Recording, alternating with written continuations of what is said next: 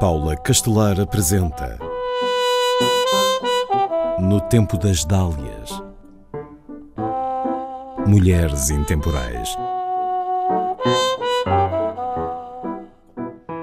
Escritora prolífica e com uma obra que abarca vários géneros literários, foi a primeira mulher a ser eleita como membro da Academia das Ciências de Lisboa, em 1912.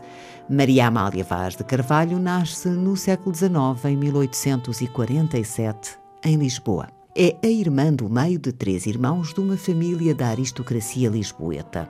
Os pais são o deputado José Vaz de Carvalho e a sua mulher, Maria Cristina de Almeida e Albuquerque. Maria Amália também tem um meio-irmão mais novo, filho ilegítimo do seu pai e de uma outra senhora. Cresce num ambiente estimulante culturalmente. Participa nas tertúlias intelectuais lisboetas. Casa-se aos 27 anos com o estudante de Direito e poeta António Cândido Gonçalves Crespo, num casamento conjunto com a sua irmã Maria do Carmo. Com o marido, escreve o livro Contos para os Nossos Filhos. Maria Amália e António Cândido têm duas meninas. Pela casa de ambos, no bairro de Santa Catarina, em Lisboa, passam grandes vultos da cultura e alguns políticos. A casa será um conhecido salão literário alfacinha.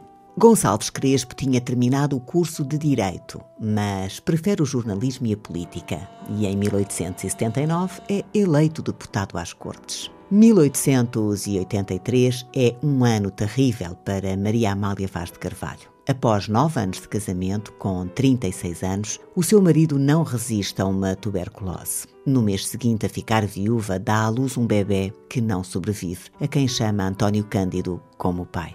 Dois meses depois, morre a sua avó paterna, de quem herdou os nomes, Maria Amália.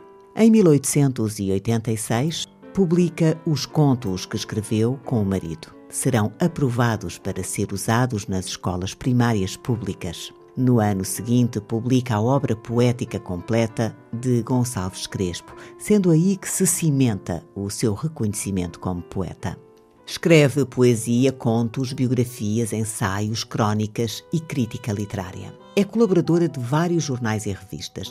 Dedica-se com especial empenho às questões sociais e pedagógicas, tanto na sua escrita como enquanto conferencista. Preocupa a educação dos cidadãos, nomeadamente das mulheres, para que também elas possam ter uma palavra a dizer na construção de uma sociedade humana equilibrada. Morreu em Lisboa em 1921, aos 74 anos. Doze anos depois da sua morte, a escola Dona Maria Pia passou a ter o seu nome. Recordo que foi a primeira escola secundária feminina. Ao longo da sua história, a escola teve vários endereços para poder acolher o aumento do número de alunas. O liceu passou a ser frequentado por rapazes e raparigas após a Revolução dos Cravos de 1974. Tempo das Dálias, em parceria com o MIMA, Museu Internacional da Mulher.